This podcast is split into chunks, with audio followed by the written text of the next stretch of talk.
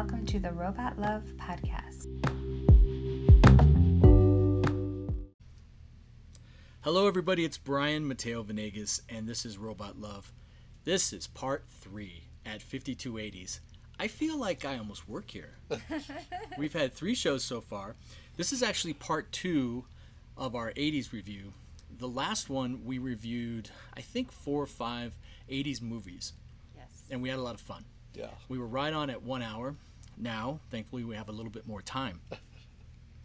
Please let me introduce you guys. Tony Vecchio, say hello. Hey, how's it going out there? Dee Dee Thompson. Hi there. Great. So let's just jump right into this. Um, folks, you know why I do repeat episodes with uh, people that I really like? Because it's my podcast, and I'm going to keep doing it. So I'm going to jump in. You guys provided me with a list of 1980s series, and I know you gave me a list about, uh, I don't know, maybe 10 Yeah. there was one that I really wanted to do, but would have probably taken a long time, had a lot of research and a lot of pictures and, pardon me, descriptions, and that was Battle of the Network Stars. Yeah. Anyone one year, two years younger than us don't remember it. So, in honor of that, I'm just going to give a, a quick synopsis of it. In the 19, late 1970s, early 1980s, the networks were competing way before cable and Netflix. So there were three networks ABC, CBS, and NBC. And they all had their feature shows. So their stars would actually compete in Olympic style competitions. Stay with me because this is amazing. Yeah. So you would have people like uh, Mr. Kaplan from um, Welcome Back, Kotter. You'd have Epstein, and then you'd have like Robert Conrad from the Wild true. Wild Yeah, West. Remember? true. And he always had this attitude Yes. like you know just he was so competitive um, you'd have uh, i don't think that they had they had scott bio baio sorry Mm-hmm. they had uh, who else do you remember being on that You know, they had a. a the, I know they made a big deal about the two Heathers being on there, Heather Locklear and Heather Thomas. That's uh, correct. At the same time, um, of course, uh, Farrah Fawcett was on there. Um, Yes. Uh, you know, uh, Wonder Woman. Uh, You know, she was on there. Lynda I mean, Carter. there were, yeah, Lynda Carter. There were so many uh, people on there, and and I got to tell you, for me, that was one of my favorites going up because, like you said, I mean, there were only three networks. There wasn't, you know, it was only ABC, Mm-hmm. No NBC, CBS, nothing else. You know, so these people would come out and be very competitive against each other. Lou Ferrigno was kind of a, a standard. Hulk? Yeah, Yeah. he was he was a he was a staple on there. Um, I mean, there were so many people. Uh, I remember, uh, of course, Robert Conrad and Gabe Kaplan being so competitive. And uh, uh, the crazy thing is, is they did have some some kind of some real competitive kind of uh, uh, situations, but then they also had like the dunk tank and kind of the tug of war at the end. That was kind of the deciding kind of thing. The tug of war was always was always kind of fun, but. Uh, but yeah, who do you remember anyone else, Deeds? You remember anyone else? That was, and there was, I mean, there were a number of people from through there. Good Yeah, yeah, yeah. JJ was on there. Um, I think the Facts of Life girls were on there. at oh i've got a list Oh, okay, good. So we'll good, spend good, just- good. five or six minutes so Yeah. the host in the first season was howard cosell Yes, yes. if you don't know who howard cosell is google him it's an entire thing on its own Oh yeah. Uh, so uh, there were captains. So ABC, CBS, NBC, first season. Um, spoiler, thirty years before, um, ABC won. So, for example, the captain of ABC was Gabe Kaplan from Welcome Back, Kotter. Um, CBS's captain was Telly Savalas. Oh yeah, yeah. Kojak. And that's right. He was a tough, Yeah. a tough guy. Yeah. And NBC was Robert Conrad was uh, the captain. And you know, younger viewers or listeners don't really um, know who Robert Conrad is. I don't even know if Robert Conrad's still alive. I think he is. Yeah, he's out of the so, limelight a little bit. Yeah. Um, so, just a few interesting people that were on the ABC um, first season of A Battle of Network Stars was, for example, Richard Hatch, Farrah Fawcett, Lynda Carter, um, Ron Howard, Yeah. Yeah. Huh? Ron Howard. Yeah. Yeah. Penny Marshall. Yeah. Yeah. I It's hard to that. believe these people Yeah. could run. Yeah. Um, CBS, they had um, Mackenzie Phillips, Uh huh. Jimmie Walker, and that's probably the only people that you would recognize. Pat Harrington Jr. NBC had um, Pat Harrington was that Schneider? yes, I believe That so. is Schneider. But look That it up, kids. Schneider. yeah, that's Schneider, I believe. Yeah. Ben Murphy, Barbara Parkins, Jonah Pet- Pettit, Kevin Tate. I don't really know any of them, so I'm going to move on. I'm just going to go through just a couple seasons because I think it's yes, fun. yes, it is. Um, so season two, Howard Cosell. Sorry. So the hosts for season two were Howard Cosell, Bruce Jenner, and O.J. Simpson. oh well, there you Oh, go. Wow, what a trio. I don't usually uh, crack up during. Uh, no, that's a good one. I did not know that. That's interesting. Okay. Yeah. uh, I, I surprised myself with that one. And once again, the three captains are the same because they're absolutely bonkers. Yeah. Um, So competitive. absolutely. Yeah. And so the first team had people like LeVar Burton, Oh yeah. Richard Hatch, Ron Howard, Hal Linden, Penny Marshall. Your uh, United States Olympic team, ladies and gentlemen. CBS had Sonny Sonny Bono, um, Linda Lavin, Rob Reiner. Rob Reiner. Yeah. I'm gonna look on YouTube just to see him throw uh, um, a, a shot put. Yeah. Um, and you know Loretta Swit. That's the only one that I recognize. Uh, NBC had uh, nobody again, Hmm. except for Jane Seymour and Kurt Russell. Okay. Well, I guess I guess that's it. Yeah. So I'll just go through quickly. Next season, which took place November fourth, nineteen seventy-seven, Howard Cosell, Telly Savalas, and Bruce Jenner were the hosts. So Telly Savalas, you know, took a powder on that, and he went yeah. right to being a host. Right to commentating. Um, ABC had, all right, get ready for this. Billy Crystal, Cheryl Ladd, Kristy McNichol, Mm. Penny Marshall, Suzanne Somers, and Parker Stevenson. that's a pretty that's good quite the combo. That's a, that's a good lineup there. Yes, CBS had, let's see who, if there's anybody we know, Jamie Farr from MASH, Okay. uh, who played Klinger, right? Yep. Yep. Uh, Loretta Swit, Lyle Wagner. Not really sure. Yeah. Uh, NBC had Robert Conrad, no longer the captain. I believe he got in trouble because he was too aggressive. Yeah. Yeah. Um, and actually, CBS's captain was Jimmie Walker, and once again, ABC had Gabe Kaplan, the master.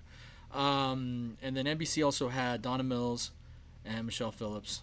Uh, let's just go briefly. Next season, Howard Cosell, Bruce Jenner, Suzanne Somers is a host. ABC had um, Parker Stevenson, Cheryl Tiegs, hmm, Debby Boone. CBS had, oh my gosh, the captain for CBS was Tony Randall. Oh, nice. Yeah. Imagine that. Yeah. Yeah. Uh, back in his days of uh, being an athlete, I, I suppose. Um, Mackenzie Phillips, Victoria Principal, oh yeah. big crush. Uh, Jimmie Walker, Kevin Dobson, NBC had Jane Curtin. Wow. Melissa Gilbert. Oh yeah. I And Arte Johnson. on there. Wow. The next year had ABC had Billy Crystal once again. Apparently he was good. Robin Williams. Oh, Yeah. that's a good It's almost too much. I remember that. Joyce DeWitt. Yep. My goodness, and Richard Hatch. Uh, CBS had Valerie Bertinelli, LeVar Burton, Lou Ferrigno, David Letterman. Mm-hmm. This is Do you want Yeah. Yeah. I do. I'm having an epiphany right now. Um, NBC briefly had William Shatner. That's the only person that I actually uh, uh, recognize. Next year, ABC had Billy Crystal, Richard Hatch. Not really much of anything new there. Patrick Duffy from CBS, and Victoria Principal, and Leif Garrett. Leif Garrett. Interesting. Wow. Yeah. I bet you he was fast. He was having some, some problems then. He was probably pretty fast. NBC had Todd Bridges. I remember um, Todd Bridges. William Devane, and once again Larry Wilcox. I guess he is uh, the ringer.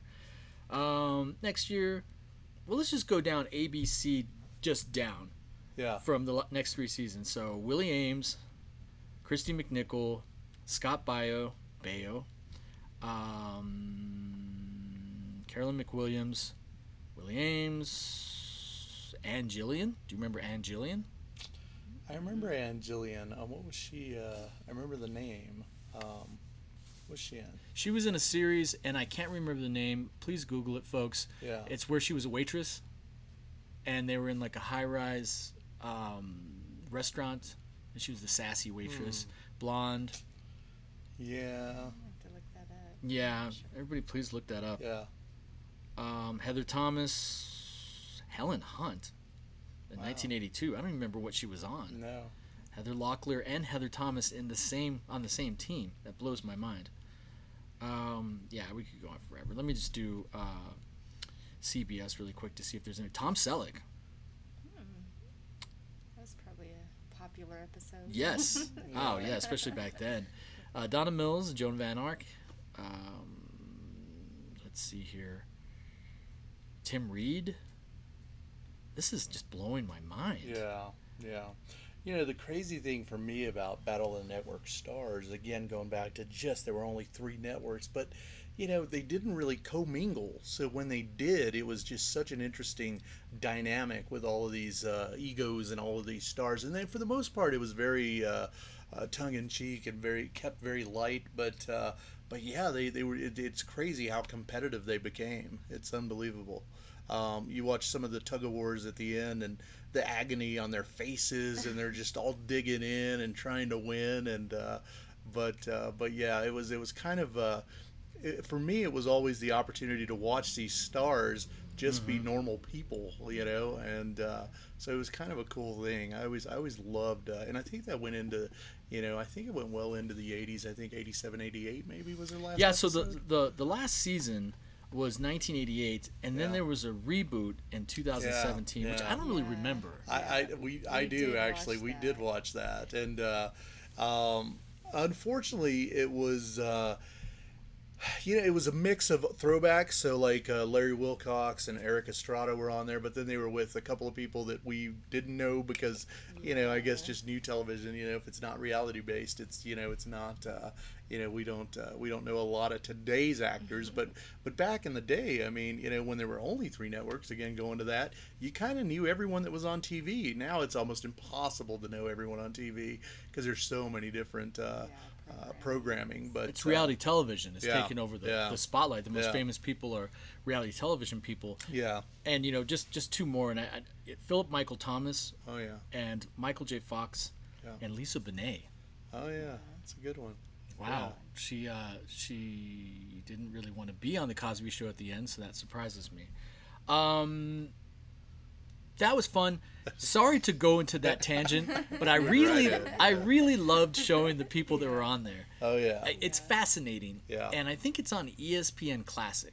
nice. Yeah. They play them, Yeah. and unfortunately, I don't have that. So you know, sometimes I'll go to a bar and I'm like, put on ESPN Classic.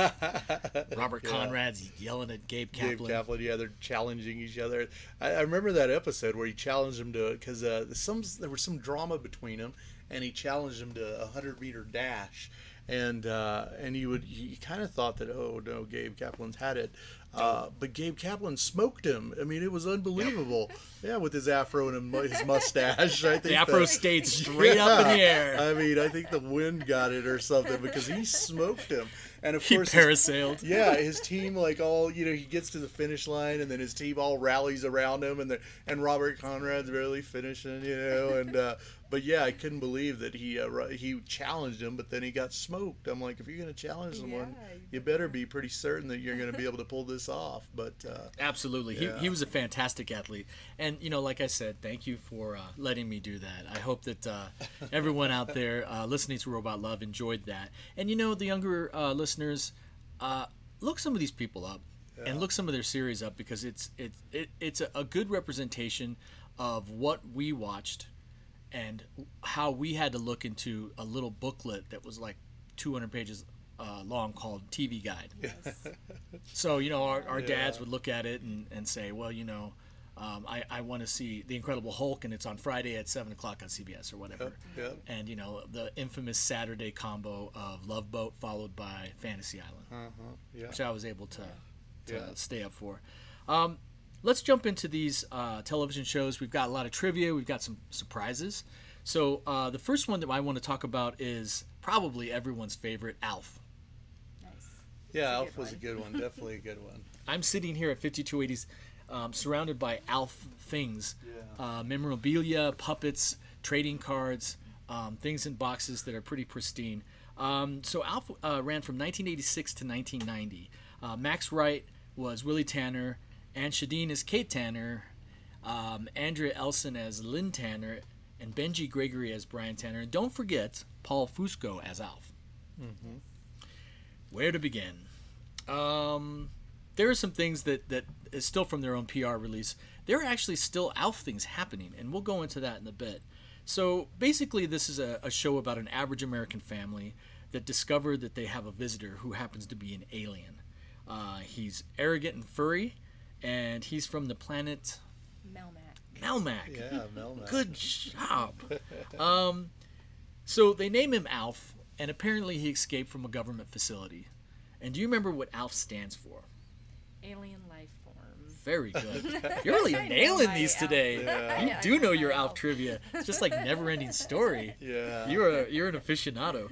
So how it goes is so look up Alf. Alf is he kind of has a big nose and he's furry and uh, he um, is a puppet. And they had uh, actually the cast said that it was probably uh, what did they say? It was like being in hell, filming it. I don't know, uh, not because Alf was like the devil, uh, because they had to have so the stage was four feet above the ground. Uh, the puppets they had to have several puppets, so they would have a close-up puppet from kind of the mid-body up, which uh, you know the puppeteer would be in, and then they had one for far-off shots, and then they had a uh, gentleman that was two foot 9 Yeah. that would run, and you'd see him run in the suit, which uh, is. Uh, is uh, one of my favorite uh, Alf things. Like you'd see it run away, Yeah, not really run towards the camera. Uh, and uh, he he liked to his favorite meal was, and Tony, you can have a crack at this.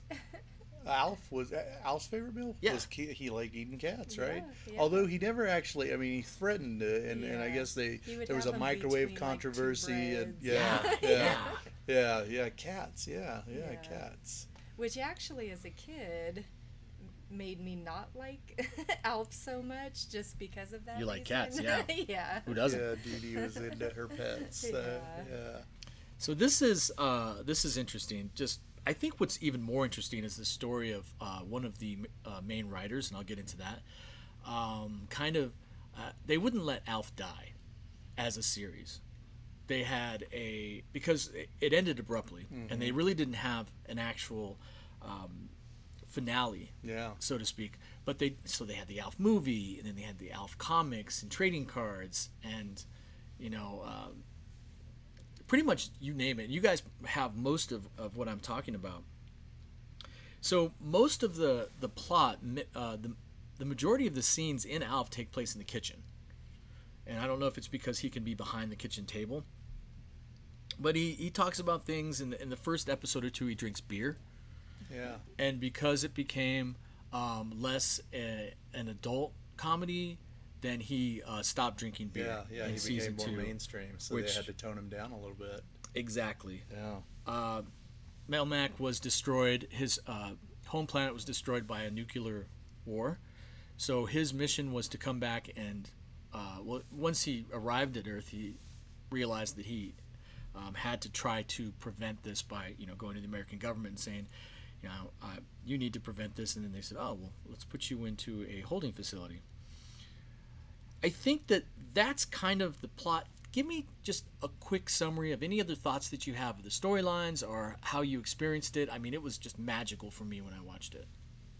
Deeds, you want to discuss your cat situation? now? Well, like I said, I was not, a, although I know a lot about Alf, I was not a huge fan because of the whole cat situation. And probably, I guess, because at the time I really didn't understand the humor of it, you Yeah. know? Um, which he did. He was have a little s- snarky, yeah, a little like snarky, a little, little snarky, sarcastic, and, yeah. uh, yeah, yeah. And he and his laugh. Someone do the laugh. Oh, Yeah, I don't Deeds. know. I it? don't know. Dee I can't do it. She's on the spot. You know what intrigued me about Alf was that he it really deviated from what we all thought an alien would look like. You know, he wasn't the Star Wars alien. He wasn't the you know he was this furry kind of likable. You know those dark black eyes, that little schnoz that he had. It's pretty adorable. That little whiff of hair that he had. I mean, you know, it, it, he was it was kind of different from what we all uh, you know thought an alien might be. But uh, But I gotta say, um, you know, I think I think somewhere we talk about Alf a lot in this shop. It's unbelievable how much we talk about Alf, but uh, his merchandising was on point, man. Incredible. Um, yeah, yeah. I can't. I want to say um, that I read something somewhere that said that, that in one year I think he did two hundred fifty million dollars worth of merchandise. You know, um, which is crazy for Wow, the time. for the time. Unbelievable. But he had everything. I mean, Alf would. I mean, he really had a ton of product. Yeah, um, yeah. You know, from lunch boxes to lunch bags to. I mean, we've like you said, we've got a lot of it here. video Uh, T-shirts, uh, six Oh, video games, I believe. You know. Um, which is crazy. Six video games based on Alf, you know. So I'm sure they're um, great. Yeah, yeah. I'm sure they put a lot of work into those. The Um, ET of television yeah, games. yeah, yeah, but uh, but yeah, it was a great series, and and like you'd mentioned earlier, I mean, he's kind of, you know, he's still around, kind of. I mean, he's been in some different things, and he was in there was some Radio Shack commercials a couple of years Yeah. ago, Yeah. and uh, you know, so he's kind of he's kind of stuck around. It's interesting. Well, Uh, and he was even went on after Alf, of course, and he was on like Hollywood Square. Oh, I've got a list for you. oh yeah, tell us, tell us, because yeah, there is a lot. So let's jump into trivia. You guys are amazing at trivia. Um, what was Alf's real name? Do you know this one? Gordon Shumway. Yes. I'm shocked for a, a Gordon woman who Shumway. hated the show. That Well, know we know about we just know a lot for Yes. whatever reason. Well, we talk we about have Alf a a lot of. Alf yeah, product, yeah. you know, so we do. There's a little that- Alf costume right that I'm looking at over there. You know, but uh, yeah, Gordon Shumway. It's a good one. Yeah, it is a good one, an odd one. So I had promised to tell you, and I'll do this uh, because I, folks, once again, I'm sorry I wasted so much time on Battle of the Network Stars. No, I love. I became love. Let me obsessed with the different. I'm like No. ABC and cross-referenced it like a person looking for a conspiracy theory. Absolutely love that show. Um, so, trivia. Alf had the following spin-offs. Um, one was the last one that he had. Recorded as of their publicity site. I don't know that one. I mean, I know he was in a lot. He's been in a lot of different things, but uh, I don't know what the Oh. last one. I don't know. Wasn't he on like a t- talk show? He was on Mr. Robot, Oh, 2015, yeah. and there were other things that maybe they hadn't uh, updated and mentioned, and he's still around, and they're still trying to do a live-action movie. Yeah, yeah. Now going back to your talk show, he did have a talk show for a very very short time. I think it was only six episodes or Yeah. something. It was very very, but he did have kind of the traditional '80s talk show where you know he sat behind the desk and interviewed uh, people. But uh, He did. So there Yeah. was Alf, obviously, ALF, Alf Tales, the new Hollywood Squares, Matlock. Why not? Because that's Yeah, there.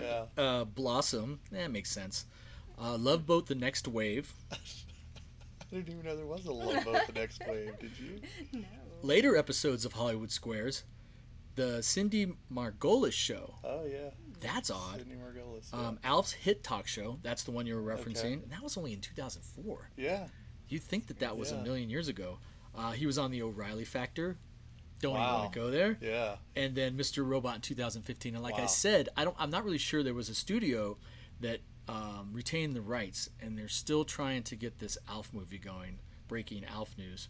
Um, That's unbelievable. And he, he visited the White House. he did. Yeah, yeah. He, He was- did. He, he yeah he, he hung out at the White House with uh, the Reagans. Yeah.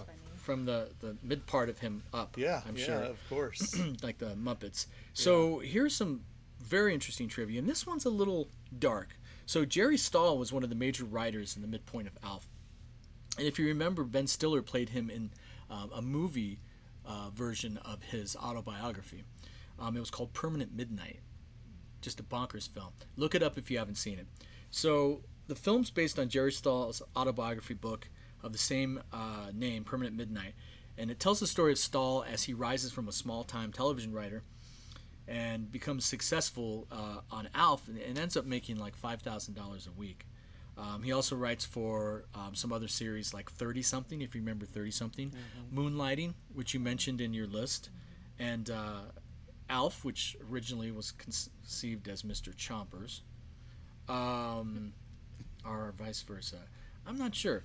Um, he was a raging alcoholic and a heroin addict Well, and uh, they made a few references in the trivia section of the uh, site that I researched on that his scripts became bizarre and incoherent, more than Alf's typical incoherent scripts. Yeah. And uh, so, you know, I, we could go on a little bit more about it, but check out the, the movie um, Permanent Midnight, and uh, Ben Stiller is brilliant in that. And they, you know, change, obviously changed the puppet from Alf to some very bizarre thing, and I, I believe that's how they reference Mr. Chompers so he doesn't get the pantsuit off of him.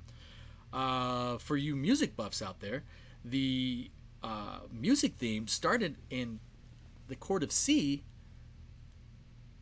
In the second season, it, it was originally in the chord of D, the key of D. So it went from D to C. I mean, I play music and I was just trying to imagine this. I'm like, why? Why? Why did they go from D to C? Anyway, like I had mentioned before, I'd gone over the fact that uh, there was some trivia that uh, everyone on the show called it hell because of uh, you know 20 to 25 full hours per episode, which is just nuts. Yeah. Uh, voice of Alf, Paul Fusco. He was also the puppeteer most of the time. Um, when he was uh, when he was shown in the full suit, um, and please forgive me, Mihaly, if, if you're out there, Mihaly Meszaros, who the gentleman who, who stands two feet uh, nine inches. Uh, He's not out there He's not out anymore. there yeah, per- A couple of years ago. yeah. don't break my yeah, heart. Yeah, yeah. I think we put something on our Instagram when he passed away that uh, was just like, thanks for the memories. Thanks for the full suit, Alfie. Exactly. And the picture we put was him getting into the suit. So it's That's incredible. Yeah, Please yeah. email that to me. uh, so Alf's backstory: he supposedly had two sisters, um, a half and a full sister. The full sister's name was Augie. Showed up in the cartoons, and his half sister's name was Diane, and she was mentioned in the, the trading cards, which I believe you have a full set of. we do. Yeah. Okay, so don't crack those open. Keep them in their packages. That's just a little FYI, so you don't crack them open. Um, 1988, Burger King ran an Alf promotion, and I know you guys are really interested in some of these fast food promotion promotions. Um, it included a giveaway of Alf puppets and cardboard records. Do you have any cardboard records? Maybe they're laminated. Yeah, no, we do not right now. I don't think, but we have run across theirs through the years. Um, generally, uh, they're not in very good shape any Yeah, longer. they They're they're warped well. and they're sun beat and, and so Yeah. on and so forth. But uh, but yeah, back in the day, I remember those things back in the day, and I remember thinking it was the coolest thing ever to be able to get a cardboard record, you know, um, and, and and it actually worked, you know. But uh, but believe it or not, one up out the Alf puppets from. Uh, uh, you know, from Burger King are probably one of our most popular, at least consistently. Yeah. Everyone kind of remembers those things. So yeah, yeah. Are they plastic like the giveaway ones at McDonald's that were just plastic no, gloves? they're plush. Like yeah, they're plush. Wow. Yeah, yeah, and I believe was there four in that Four, series? yeah, Yeah, there was like, like a a Hawaiian chef. shirt, a baseball, a chef, and uh, Oh, different And like outfits. a yeah, different outfits and a rocker. Yeah, yeah. Oh. The rocker is probably the most difficult to get of the four, but uh, Is that where he's wearing Ray Bans? Um, yeah, he has, off he has little son. Yeah, yeah, and uh, um, and of course he's got the Hawaiian shirt one with the little Hawaiian shirt. That he's got a red velvet baseball suit one, and then Yeah. and then the last one is uh, what did I say? The chef. chef, yeah, yeah, Probably whipping up a cat, Dee Dee. Jeez. trying to imagine coming back to not haunt you. Uh, there were two, three songs. Well, there were a lot of songs on there, and I'm sure that it's it's uh, it's just terrible to listen to them, terribly excruciating. One was Melmac Rock, self-explanatory. Then Take Me, Alf to the Ball Game. there you go. And I remember that he had his own baseball type game. Wasn't it like baseball stroganoff or something? It had to do with some type of, uh, of food being thrown at him while he was pitching. Yeah, What am I yeah. talking I think about? that's- that vaguely. Now that you say, see, I haven't thought about that in forever, but now that you say that, that that's starting to kind of, yeah, it's a little fuzzy, but yeah, some weird things going on with there old there Alf, were some yeah. weird things, and you know we kind of alluded to the cats. I had not really vague trivia about cats, but Dee Dee has actually explained the horror of that. Um, quick thoughts about Alf. We've completely given people more Alf than they've ever known or probably want to know. Deeds, what do you got? Anything? I'm good. I have a trivia question for you. Do you remember his girlfriend's name? I don't answer trivia. I do, Rhonda. yeah. No, Oh, thank you. Rhonda. Well, there was an his episode where he, where he um, somehow I don't know. There was no internet dating. He met a woman who was blind, and he went to her house, Interesting. and they were falling in love. And one of the um, Tanners came and like burst through the door and said, "This isn't right."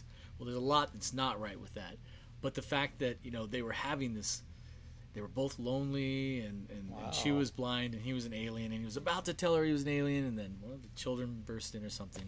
wow. Yeah. Well, you know, th- yeah, that's an interesting. I don't remember that one. I do remember the last episode. Did you did you read anything about the, the last episode? And how they kind of they kind of wanted they the, the, they were in limbo about whether or not they were coming back Uh-huh. for another season. So they kind of left it open ended. But it's a bizarre last episode um, where he actually is captured by the government and uh, Well, that's know, happy. yeah, yeah, and. Uh, and uh, I do you know trivia about this, but go ahead. No, no. What, what's the trivia? 'Cause, So uh, the, the last season was going to be his adventures back in the government facility. Okay. Sounds great, doesn't Yeah, it? yeah, yeah, yeah. That's yeah. probably why they didn't pick it up. And then, you know, obviously Alf Fever was at such a pitch that they ended up having the um, the put together episode from different things, and then they had the cartoon, and obviously, you know, the video games and the cards. Yeah. And um, just a little bit more of trivia: um, Japan and Germany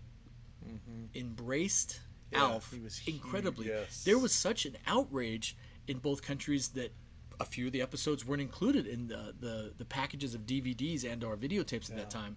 And uh, uh, I hope you have some J- Japanese or German Alf stuff. Interesting. Well, I know he was huge, and I didn't know he was huge in Japan, but you kind of would think maybe that you know. Yeah. But I knew he was huge in Germany. I knew he was uh, absolutely. Uh, uh, you know, they, they, they did all his product there. They did his TV show, of course. Uh, but uh, but I didn't know about Japan. Yeah. Yeah. Yeah, they're bonkers. I mean, you, gu- you guys don't have any Japanese or German versions so. of Alf, do you? I don't think so. No, Yeah, yeah, I don't think so. But uh, but yeah, I did know about Japan. I did know about Germany because they talked about, you know, getting him and uh, old Hasselhoff together to do a duet for the for the German people of Germany. Closing So, my eyes, yeah, yeah, smiling. Yeah, you know, like him and Hasselhoff doing the Titanic thing. You know, like Beautiful. Yeah, And there's a town in Germany called Alf, A L F. Huh. And the town has to invest in uh, dozens of Alf signs because they are stolen constantly. Oh yeah. Up to this day. Yeah. is its own thing at once. But uh, yeah, yeah, Tony. Anything Now, else you no, just going back to that that last episode, and and again, I don't know, I didn't watch this, but I heard that in the mid '90s they picked up that last episode and kind of finished the series, like '96, I want to Yeah, say.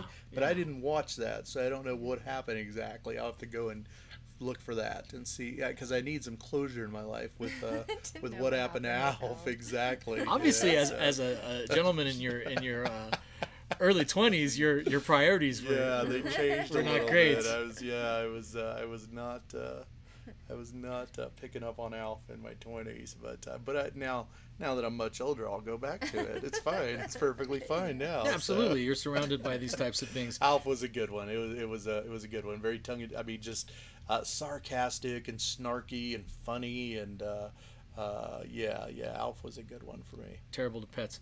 Uh, we're gonna move on to family ties, and I know that's one that you guys uh, had mentioned on your list of of want to speak abouts, and uh, it's a comedy question mark but uh, i i- let's just jump in so Yeah. meredith baxter that unfortunately passed away early from cancer um, meredith baxter birney was on there and she was elyse donnelly keaton now that's an interesting point because this was a time in the mid 80s where Yes. uh, there was a, a controversy because uh, women were hyphenating Yes. their uh, maiden names and their married names, which is amazing that they were they were doing things like this, and it was considered a very progressive show. Uh, Michael Gross, who everybody knows and likes, was Steven Keaton. Michael J. Fox, in probably his most iconic role until he was in Back to the Future. In fact, he took a break from Family Ties to be in Back to the Future. He was Stephen Keaton infamous Republican, young Republican. Uh, Michael J. Fox, Justine Bateman, Justine Bateman, uh, Jason Bateman's uh, sister, and of course, Jason Bateman actually is kind of blown up with Ozark on Netflix, and Yeah.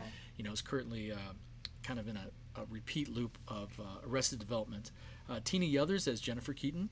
Tina Yothers actually went to school with one of my cousins in California. Not that you guys should be impressed. uh, Brian Bonsall as Andrew Andy Keaton. Oh yeah. Now, before we move on, did you guys remember that there was this really strange timeline with with him as a character, Andy? Remember he was a baby, Yeah. Yeah, and then all of a sudden then he He was was six, and then he was a baby again. Yeah. And people are like, you know, and I was watching. I'm like, I don't know, I don't care, whatever. Yeah. Maybe they have another kid. Um, so that was odd. Um, some of the reoccurring casts was uh, Marc Price as Skippy, Yes. Handelman, who became a comedian after and immediately disappeared. Uh, but he was kind of the the drop-in character, uh, you know, kind of a nicer version of Eddie Haskell. He would always drop in, and hijinks would ensue, and then he would leave. Uh, Scott Valentine as Nick Moore. Yep. Now, I'll get to the plot for this, but you know, hopefully the people who are listening to this just remember these characters. So, Nick Moore was um, the boyfriend Mallory. of Mallory, Mallory, the yeah. daughter, and he was uh, he'd have a dangly earring and uh, a big like afro pompadour and uh, black leather jacket, and he did art. Yep. He was an artist. And he was a found artist. Like I was a collage Yes. artist when I went to art school, but this was intense. This was three dimensional art from the Yeah. junkyard. Yeah.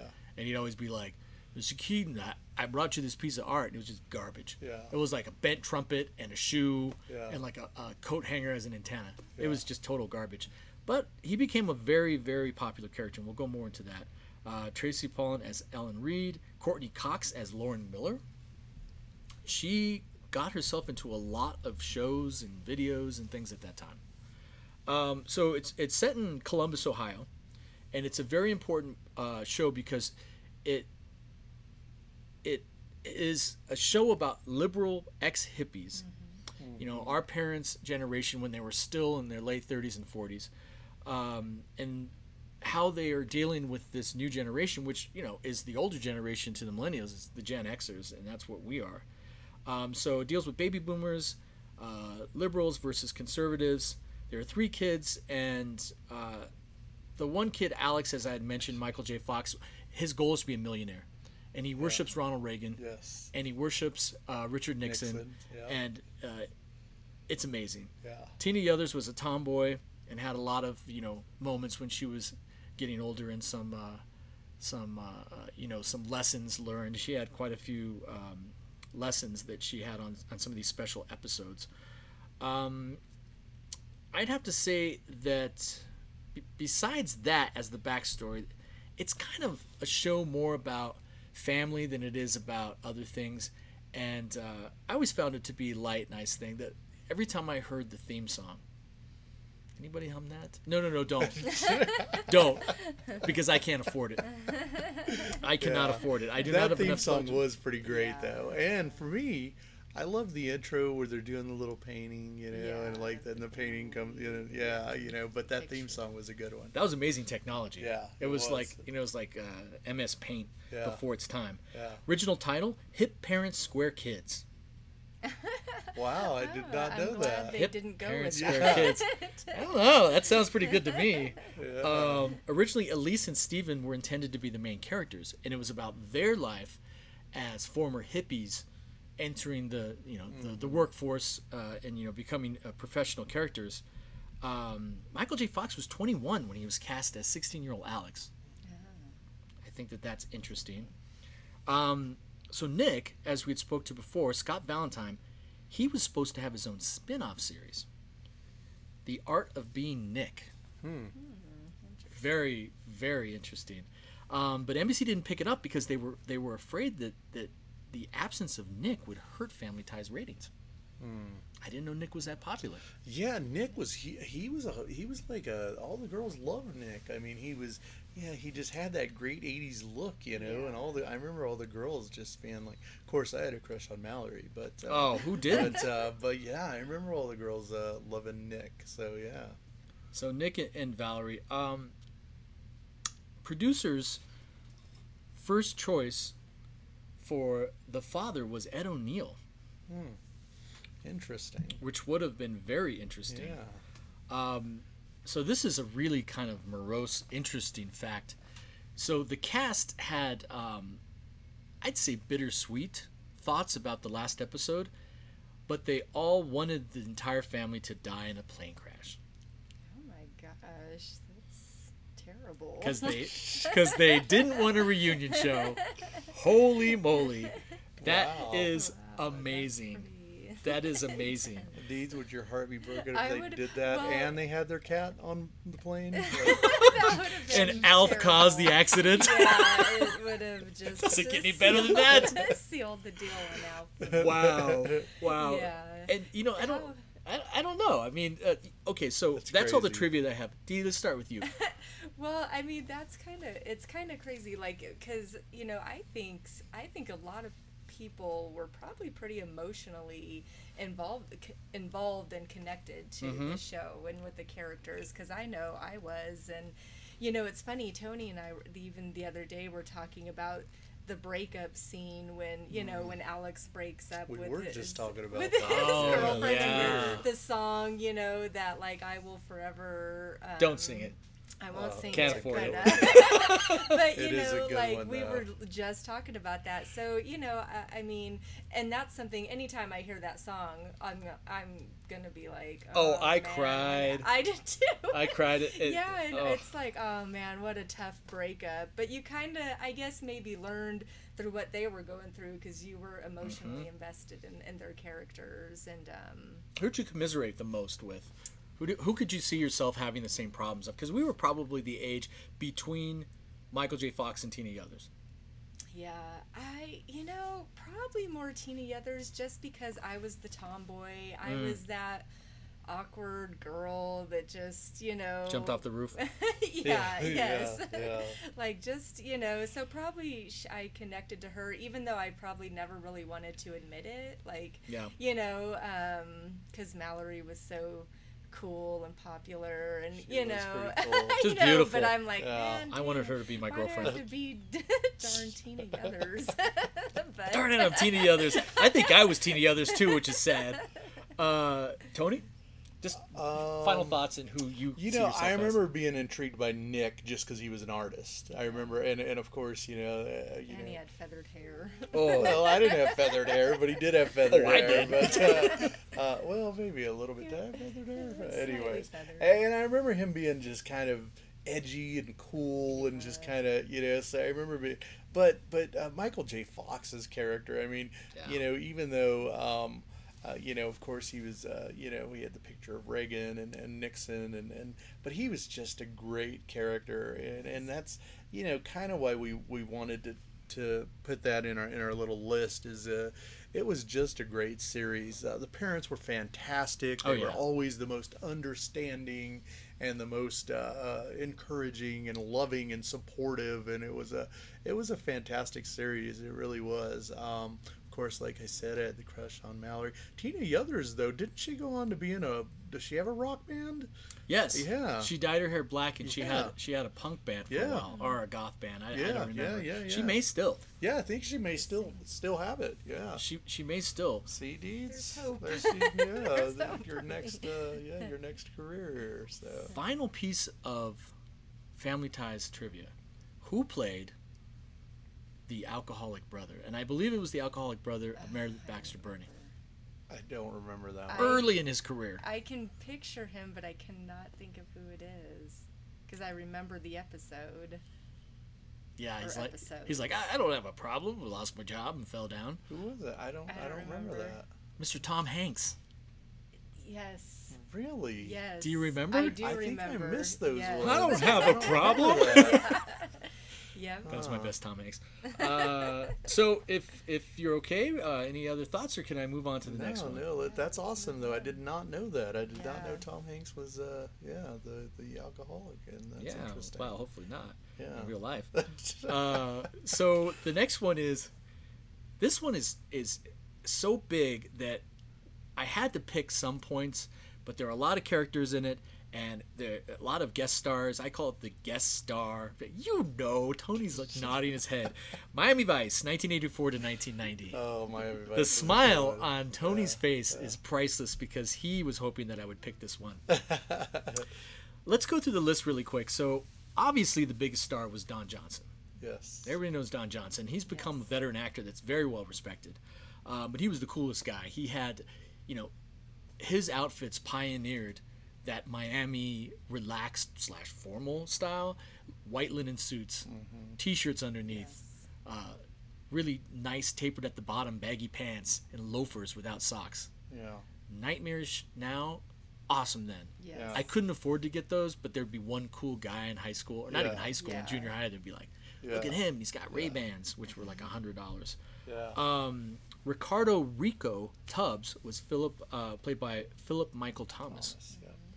Who um, was an interesting actor and was very intense. Uh, he was his partner, so they were partners. And let's just give a little bit of background before we go to the other cast. They were partners, and they were part of the title Miami Vice, and uh, their job was to be undercover and bust drug dealers. Now, during this time, um, Miami was in a huge crisis. Uh, the uh, classes of police were either, I think, there were certain uh, graduating classes where a third of them were killed and the rest were being paid as informants and you know on the take from from the Colombian cartels. So it was just the Wild West. Um, they also have uh, the Yakuza and different different uh, gangs there. So so basically, it's it's those two against the entire crime syndicate of Miami, and they really did a good job. Yeah. Um, so uh, Trudy Joplin was Olivia Brown. Olivia Brown was Trudy Joplin. Uh, Sandra Santiago was Gina Calabresi. I had a crush on her. Uh, Michael Talbot was Stan Switek. John Diehl was Larry Zito. And uh, do you remember who Lieutenant Martin Castillo was? um, I remember. Um, After the second season, I believe he was Lieutenant. yeah, yeah. Because in the first season, he was someone else. He was, but he wasn't edgy enough. Yeah, yeah, yeah, yeah. I don't remember his name though. Yeah, Oh, you're gonna kick yourself. yeah. Edward James Olmos. Oh yeah, yeah, yeah. Yeah, he he was the guy that when things were going chaotic, I saw him come on the screen. I'm like, everything's gonna be okay. Yeah, yeah, Because he's like, Crockett, Tubbs, yeah. why are you in these disguises? Yeah. And uh, there's some there's some trivia about he and uh, Don Johnson after this. So Crockett lived on a I, I don't know a lot of. Oh, yeah, oh, on a boat. yeah, sailboat Yeah. and had a pet. Alligator. Oh, Tony's nailing it. I know this is. What was his name? I don't know what was his name. Elvis. Oh, Oh, Yeah, yeah. His alligator's name was Elvis. wow. Yeah, yeah. Because I thought that was so cool. I Well, mean, how cool that's is it to have a pet alligator? I mean, come and on. named Elvis. Yeah, yeah. I mean, Big criminals would come on the deck and they're like, "I'm looking for Crockett," Yeah. and then yeah, this alligator come out and he's like, "Elvis, heel." Yeah, yeah.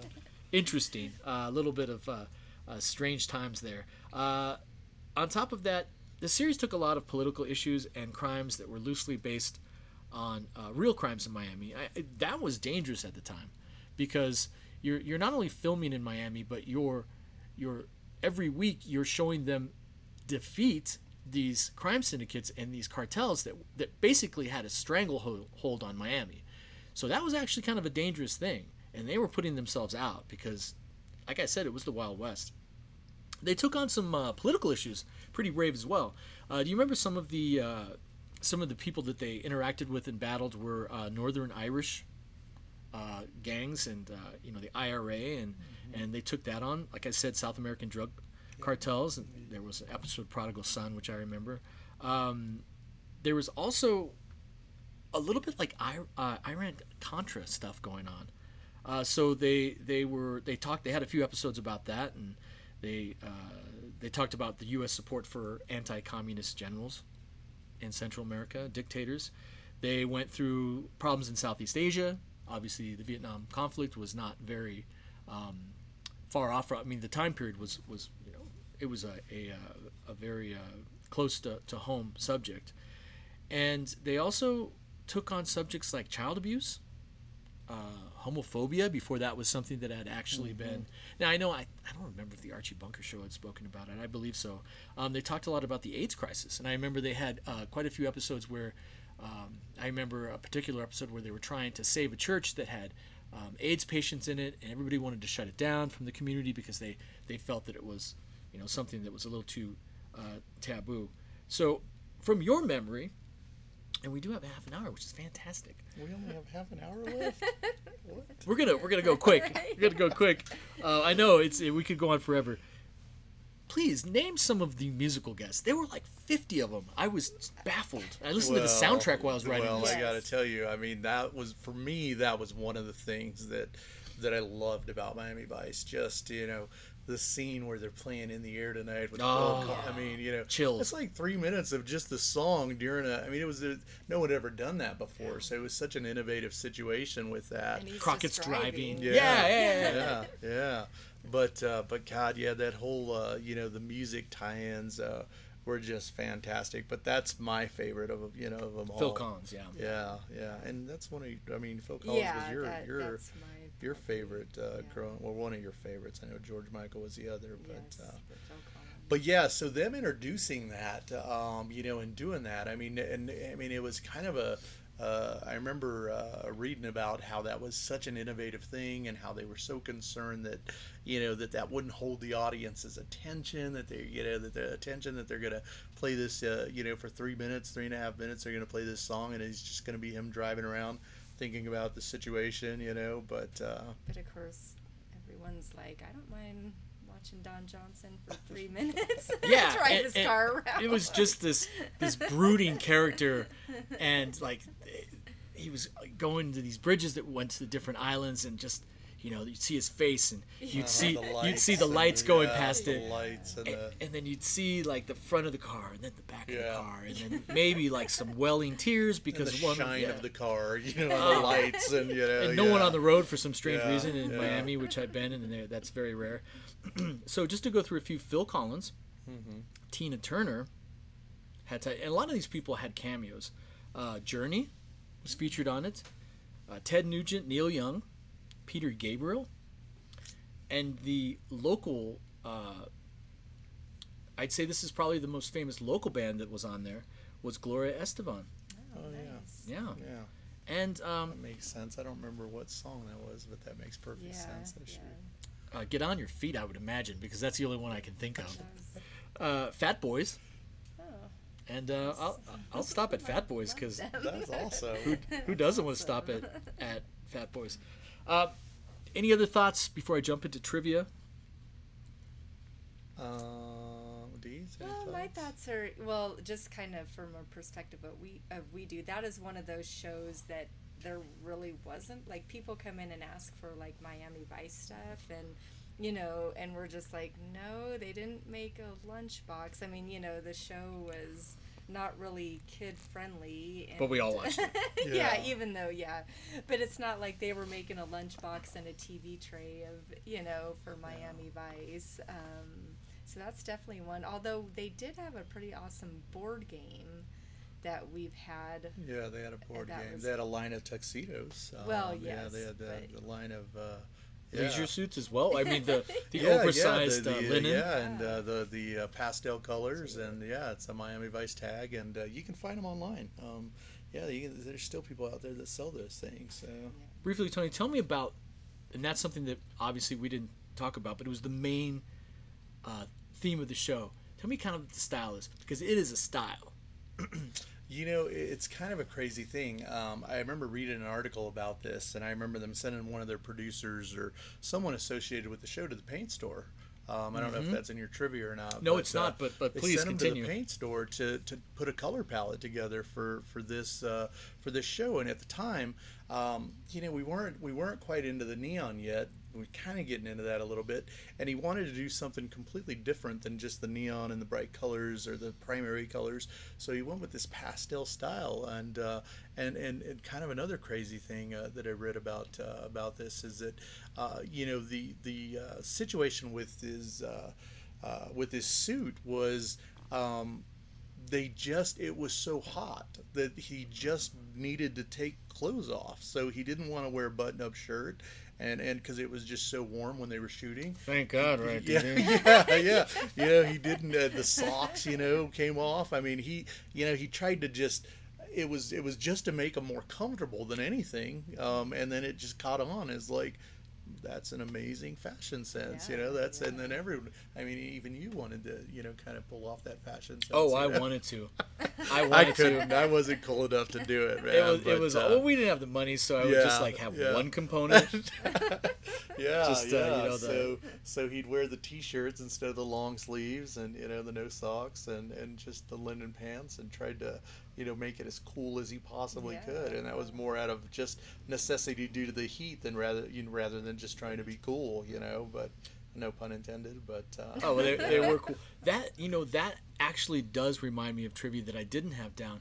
So the producers actually took that pastel palette and double check this, folks, and um, actually painted buildings in South Beach. It's called South Beach there, right? Um, and they kept them. So Yeah. that characterized uh, that iconic Miami color Yeah. scheme on the buildings. Yeah. They did. Right.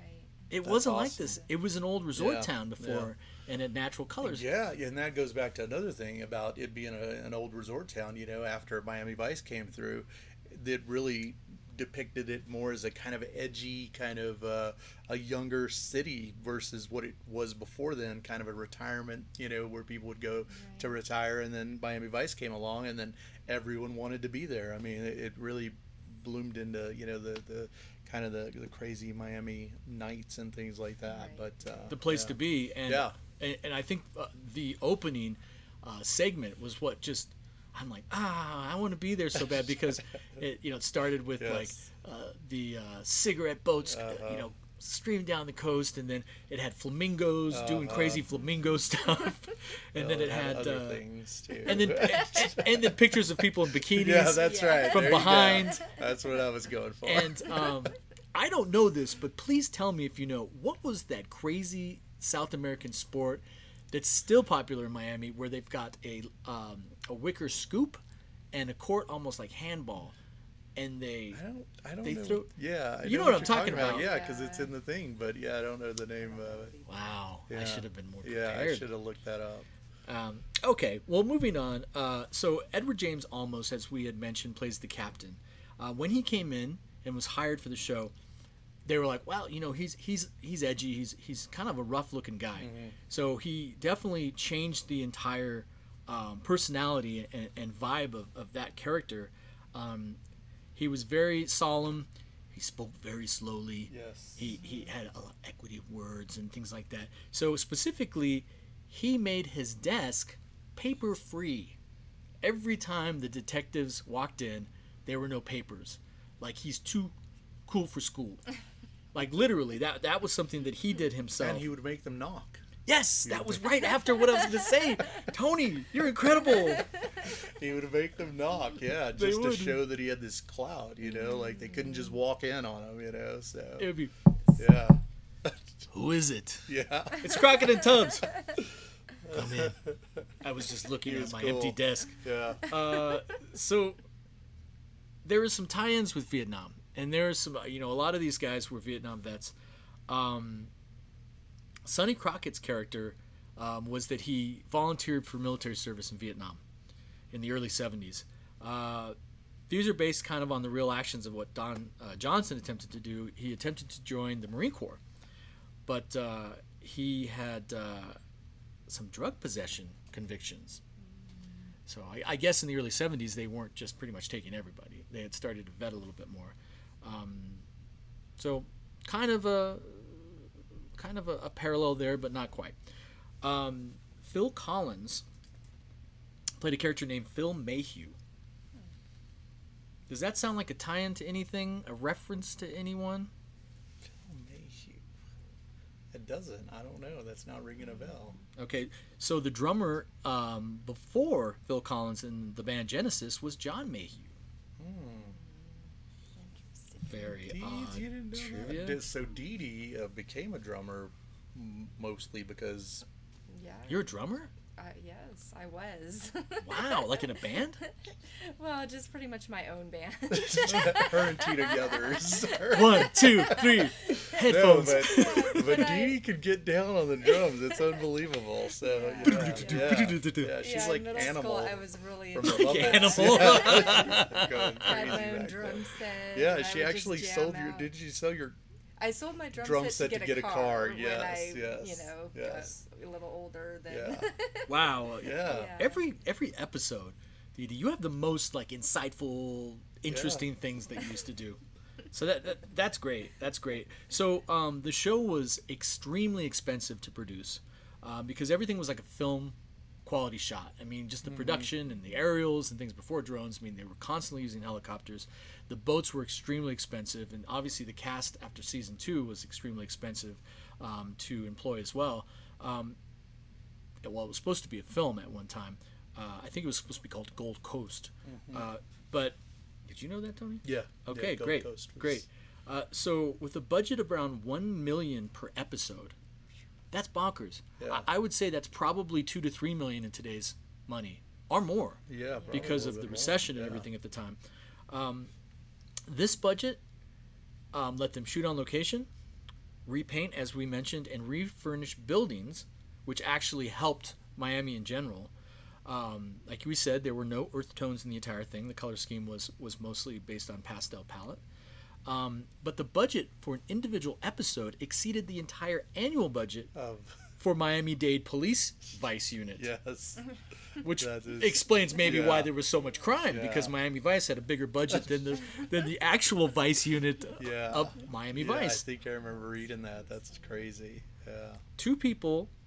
Now let's just imagine this. What two people would you imagine, or have you heard, did not get? There's always two people on a set of a television show that don't get along. So, who would you think that the two people that didn't get along? Well, I would think the two biggest egos, right? Perhaps. that would make sense.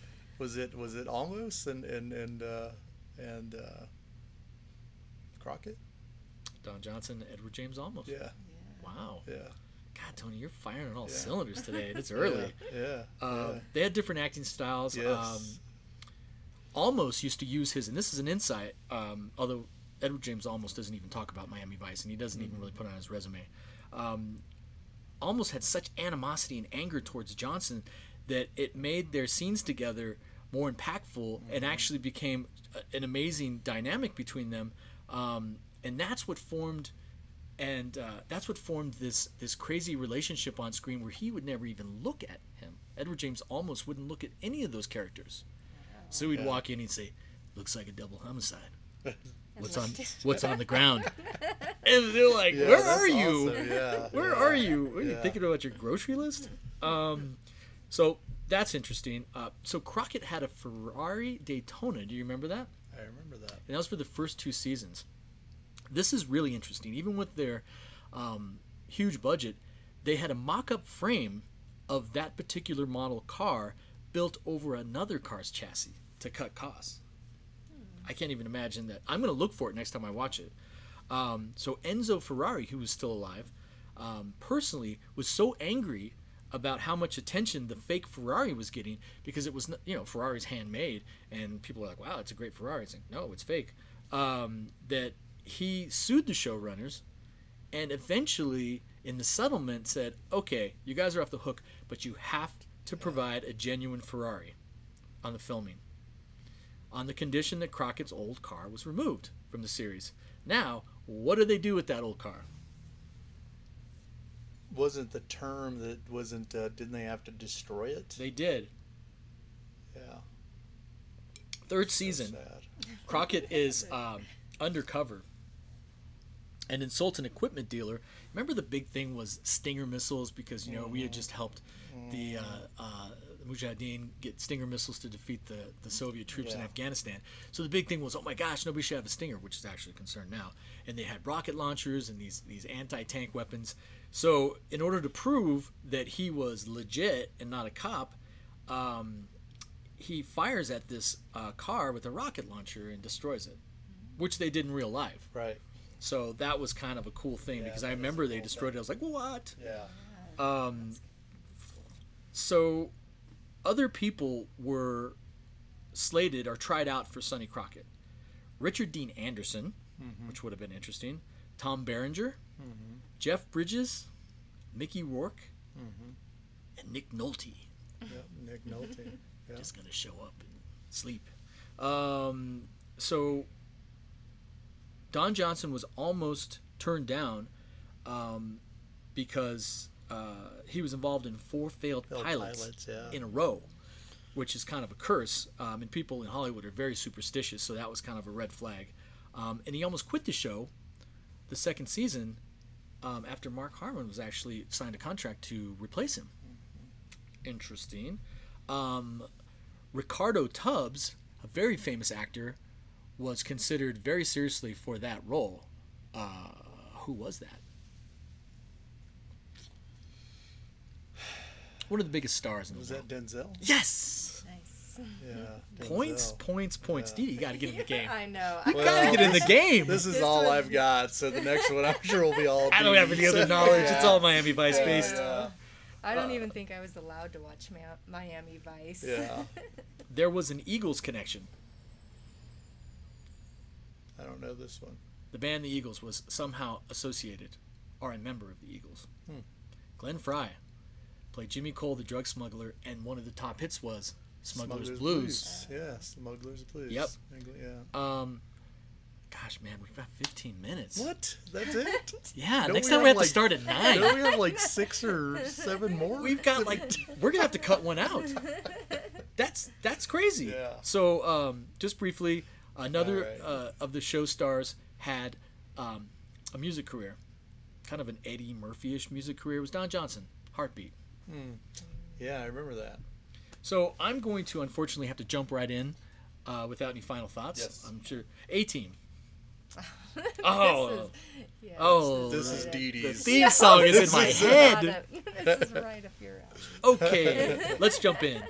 Uh, I'm going to give you a summary after I tell you who it was. Yes. George Peppard Yes. was Hannibal Smith with his catchphrase, I love it when a plan comes together, cigar smoking leader of this group. Uh, Dwight Schultz was Howling Mad Murdock. Um, Mr. T was B.A. Baracus, which his catchphrase was, I pity the fool. Dirk Benedict Templeton, Faceman Peck. Yep. So Dirk Benedict was Templeton, Faceman Peck. Um, so this group, they were Green Berets and they were in Vietnam. Colonel John Hannibal Smith and his team, they were framed for robbing a bank in Hanoi, which they had done but only under orders. They were sent to a U.S. military prison. They escaped when on the run, pursued first by Colonel Lynch and later by Colonel Decker. When they were on the lam, they became heroes for hire. If you have a problem and no one else will, will That's call right. the A team. Yep. Um, working as kind of good guy vigilantes, they went around the U.S. and all over the world trying to help people who were in trouble. Hannibal's a leader, obviously, expert of disguises. Remember, Yeah. he was at in the Yeah. opening. He was disguised as an actor playing a, a, like a Godzilla type. Oh, yeah, He was. Um, uh, he was also. Oh man, some of this stuff is really like not PC right now. like four different times he was a Chinese Yeah. laundry person and wore a uh, yeah a stereotypical hat with a Fu Manchu mustache Yeah. and uh, had an unfortunate accident accent sorry Yeah. um, so that's fine B.A. Baracus was the mechanic he worked on all of these uh, uh, it, they were like the uh, MacGyvers of vigilantes Yeah. He's like, BA, we've got a wrench and, Yeah. and a few chickens and, and an old tank. He's like, no problem. Yeah. No problem. Um, so he he took care of uh, mayhem and intimidation, obviously, with his size and his attitude. Um, Howling Mad Murdock was the pilot, and everyone called him Howling Mad because of how he um, actually flew. Um, and they said he was a certified lunatic in, in IMDb, whatever that means. And uh, so he was broken out of a mental hospital and you know given the keys to every vehicle that ever flew. Um, and then Face, Face. Yeah. Dirk Benedict, who was probably considered one of the most handsome men in the world at that time, um, was just the face.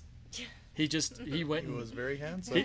he was. He's like, he'd take his glasses off slowly and go, "Oh my, I'm on this." If there's like a woman guarding something, or you know, there's a female uh, you know, uh, Yeah. someone with a gun, or, or there's somebody protecting or being the front desk person for an evil corporation. He always seemed to get their number and things happen. Uh, worse aimed than stormtroopers Yes. in this particular show. Yeah.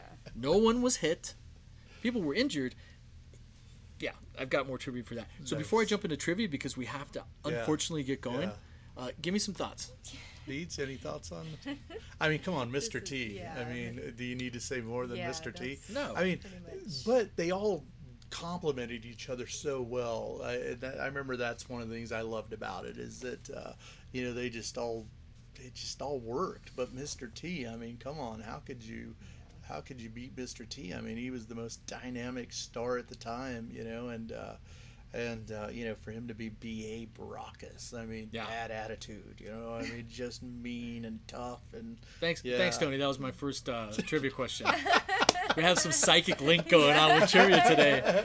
And uh, what was he most afraid of? uh, flying, right? Yeah, and what did they have to do every time had they had to fly? They had to take him out, right? Yeah, they had to they had to give him a, Yeah, a had to- sedative, yeah, which is yeah. ironic because in order to be a Green Beret, you have to be able to Yeah, fly in planes. yeah, So. I, I and helicopters. I I know. know it was a good one. It was a good one. I know Well, we're and of course the A Team van, like the van. was Yes. well, and the pretty song. I mean, you know, yeah. the song, the intro. You know, when the guys, the narrator's just talking about the Incredible. mercenaries for hire. You know, Incredible. and with the stock like- footage of of the uh, Yeah. dust off. Just pilots it's go just, down. A, it's just it's just a good one. I know we're under some time limits, so I'm gonna jump into trivia. yeah. Um, in the opening credits, Dirk Benedict reacts to a passing metallic Cylon warrior, which was a direct reference to his um, being in Battlestar Galactica. Galactica, yeah. right?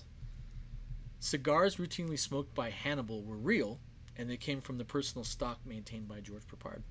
Nice. Um, the writers had a running gag that they would stage the most horrific car crashes due to explosion or otherwise, and everybody would walk out. Okay, that was on purpose. Now we always thought that that was just you know uh, junky storytelling. Um, according to Dirk Benedict, George Peppard would not talk to Mr. T, and would use um, Dirk Benedict as a messenger between them, and Peppard would refer to him as the man with the gold. Oh, it gets classier with George Peppard. Interesting. What? I didn't know that. I had no idea George Peppard was such a jerk. Yeah, I did not know that. Although there were a lot of fistfights and they had a lot of shootouts, the A team never killed one person. Right? That's why they got the PG rating. It was supposed to be a lot worse.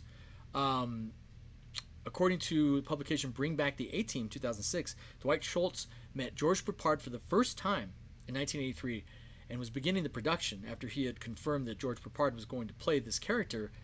And he respectfully introduced himself, and George Peppard's reply was, Very good, I'm George Peppard, and I'm not a very nice man. That sets a precedent. You're dis- you're disappointed. You're disappointed, and I was disappointed when they had a European tour organized to make the cast um, more available um, for European viewers. George Peppard refused uh, refused to join his cast members. Previous show that George Peppard was on uh, was Dynasty. He was fired after a week. This is like George Peppard bashing. Yeah, I just looked over to see if we had a George Peppard. Or I'm Peppard, yeah. I'm glad we don't. don't, no, I'm kidding. Um, yeah, that's that's uh that's interesting. Yeah, that is interesting. That's very interesting because I thought they did have such a cool dynamic all together, you know, but you know, maybe not. Maybe I was a kid and I didn't know any better. Yeah, they did. And in fact, George, George Peppard said many times that they, you know, Tina Carrera was supposed to be on it, but then she, she was taken for a, uh, her time was, was, she was very busy. She had a few projects in, in a movie. Um, and then there were a few characters. You remember a few characters that were kind of in the action, like they'd have a reoccurring role of a few female characters. George Peppard, uh, Peppard actually was so uh, mean about it, he forced them to stop having female characters in the action. Wow. Who is this man? Yeah. How did? Well, he was he was a, uh, he was a raging alcoholic, and then uh, during the time when he was back in television, he was he was dry, and maybe that's why he was such a jerk. I don't know. Bad mood. It's Yeah. Yeah. So, um, we have nine minutes. What? Hey. Nine minutes. This is gonna be marathon. Okay, next one. This was my own, and I completely pulled this out of the blue. Different Yes. strokes. Oh, from 1978 to 1986. one of my favorites. yes. And let me just say something really, really quickly. Oh, we, had absolutely. A, we had a tough time, you know. I mean, it, it's almost impossible to pinpoint. Oh, I know. You know, Yeah. I mean, we had a tough time. I mean, I wanted different strokes in, and uh, of course, we were just like you Punky know, Brewster. Punky Yeah. Brewster. I mean, Punky. there's There so were many, a lot but but yeah, let's go in with with different strokes. It's one of my favorites. Okay, Marathon. I'm going to sound like the Micro Machine Man. Uh, Conrad Bain is Philip Drummond. Gary Coleman, obviously, as Arnold Jackson. Todd Bridges as his brother Willis Jackson. Dana Plato, Kimberly Drummond. And Charlotte Rae is Edna Garrett. There were many, many, well, not many, many, but I think there were three different housekeepers. She was the first one. Um, Nedra Volz as uh, Adeline Bru- Brubaker. Uh, Janet Jackson as Charlene Dupre. Uh, Dody Goodman as Sophia Drummond. Shavar Ross as Dudley. God, I wish we had more time. I. I wish we had more time. Uh, Lee Tari as Ted Ramsey. Danny Cooksey as Sam McKinney. Boo. No, I'm kidding. Boo. The Oliver of Different Strokes. He was. Um, so basically, Gary Coleman uh, and Todd Bridges starred as Arnold and Willis Jackson, two African American boys from Harlem, which when uh, their I believe their parents died in a car crash. You have to check that. And um, yes, I believe that's So true. he was adopted by a rich white Park Avenue businessman, a widower named Philip Drummond, who had a daughter. Um, the uh, like I had said, Philip Drummond was played by Conrad Bain. His daughter was uh, Kimberly, played by Dana Plato, who had unfortunately a pretty tragic life. Um, and uh, their deceased mother was never really named, I don't believe. Um, Charlotte Rae was the Drummond's housekeeper, and she had a spin-off called Facts of life. Facts of There you yeah. go. That is a fact of life. Yeah. Um, it was, and I'm just going to go through my notes. It was the king of special episodes, Mm, the it ones where you had Yes. lessons and there were some very significant things. Yes. Um, Gary Coleman and Todd Bridges and Dana Plato were uh, always involved in very special episodes. Some very mild and some a little bit more cutting edge. Um, racism, illegal drugs, alcoholism, hitchhiking. Why not? Child- Wasn't there like well, there was a Dudley had a situation where. Yeah. I get to that. so that's that goes under the category of child sexual Uh, abuse, yes. and um, so they, ironically enough, were plagued with legal troubles, drug addiction. Um, Dana Plato and uh, Gary Coleman had early deaths. Mhm. Right. Um, so they had a lot of special episode. Who was the most famous uh, guest star who had a campaign against drugs? Uh, was that Nancy Reagan? It was, and Yeah. what was the campaign? Just say no. You got it. Yeah. Um, so this is a funny one, and I'm sorry we don't have much time. But, I know. I but- know. I really want to talk about different strokes. I love different strokes. Oh, I love it too. There was an episode on the dangers of hitchhiking. So this is great.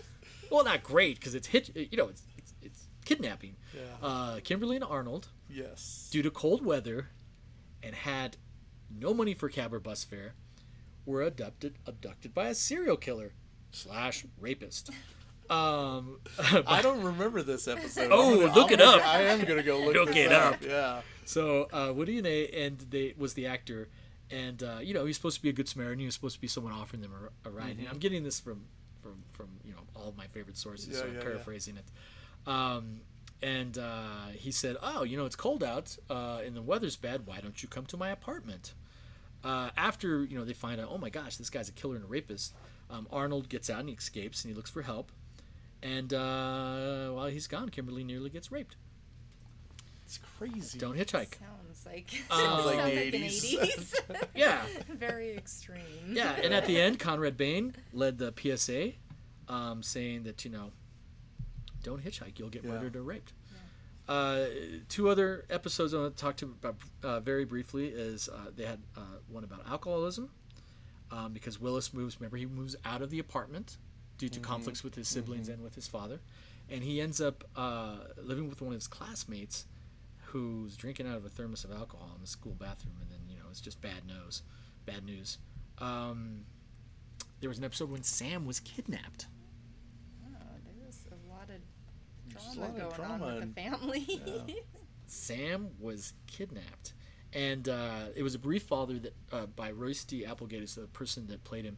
Um, he was in this this um, this this fever of uh, regret and, and depression because he had lost his son. His son had died, so he uh, felt that Sam was like uh, the, his new son. Yeah, and yeah, kidnapped take him. his place, And uh, I was gonna say something about maybe Sam should be kidnapped.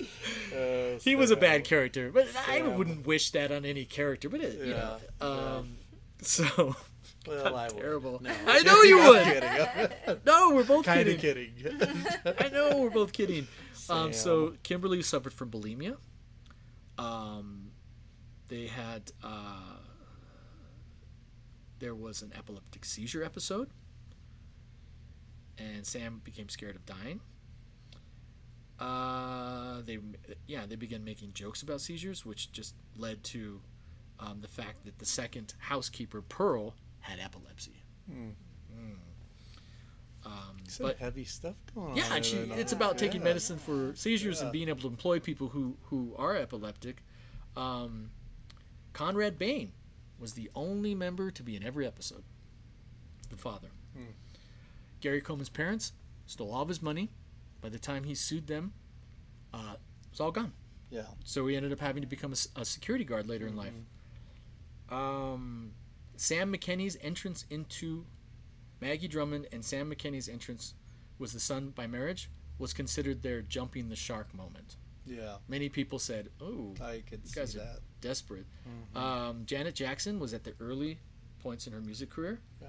and he played Willis's girlfriend, um, Charlene Dupre, and she sang in an episode, but she was very, she thought it was very awkward. Um, there was the Gooch, who was the bully. I don't remember. who He that he bullied um, Arnold Jackson, and uh, he actually was never seen. But the Gooch's Hmm. voice was heard over the telephone. It ended up one of the you know one of their other friends that they really weren't friends with ended up beating up the Gooch. But the Gooch was pretty much the one that would chase um, chase him around. Reed said, Charlotte Rae went to the Facts of Life, Mm-hmm.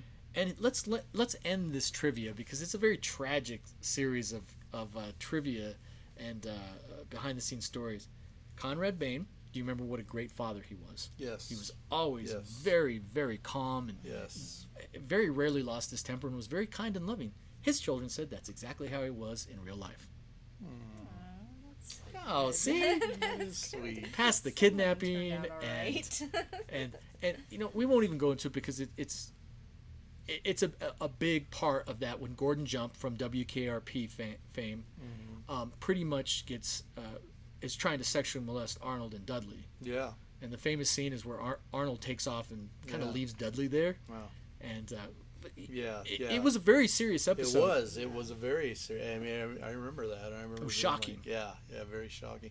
You know, something you may not know about. Uh, now, I cannot confirm this, but we have had a couple of people that have come into our store and told us that that uh, um, Gary Coleman would come to Denver and work at uh, Caboose Hobbies. yes Um, yes the yeah. train store Yeah, because yeah, he was yeah. actually a train nut he just would like he was yeah, in he'd the come show there in the summertime and work, you know, and, and yeah, he was a he was a huge train buff, but he would hang out and at Caboose Hobbies and, and work there for three or four months a year. apparently yeah. a, a super cool guy yeah, got a little fatigued at the end with everybody Yeah, wanting yeah. him to do his catchphrase which Yeah. was What is you it? talking about Willis?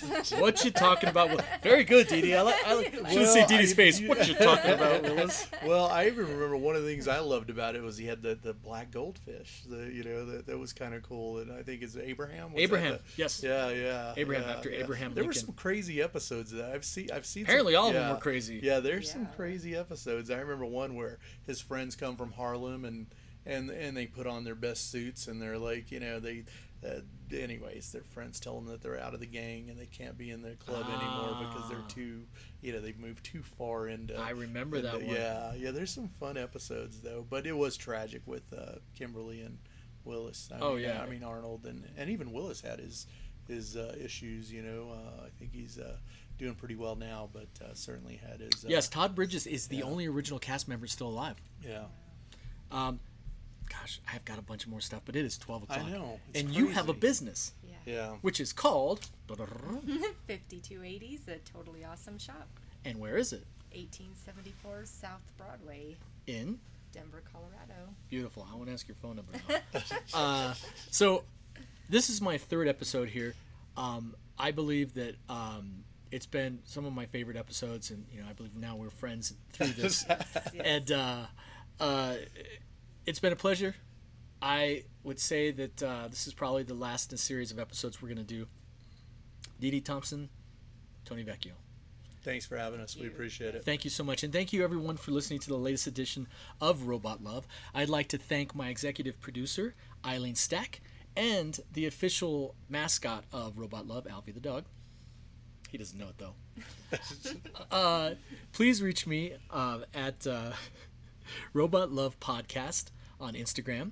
You can find me, Brian Venegas, on uh, uh, Facebook. And where can we find you guys on social media? Facebook, Instagram, And what is your Instagram handle?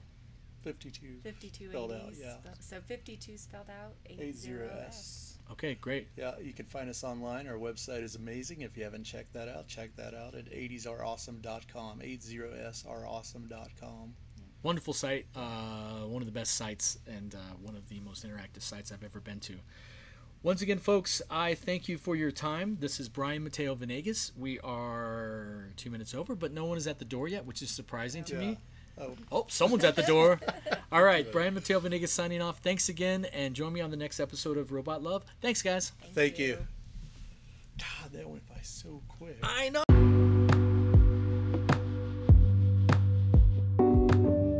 For listening to Robot Love Podcast. Remember to check out Brian's comic Rotoro at rotorocomic.com.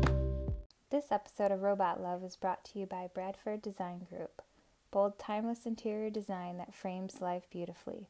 For the latest news and updates, visit Bradford Design Group on Instagram using the handle at bradford.design.group.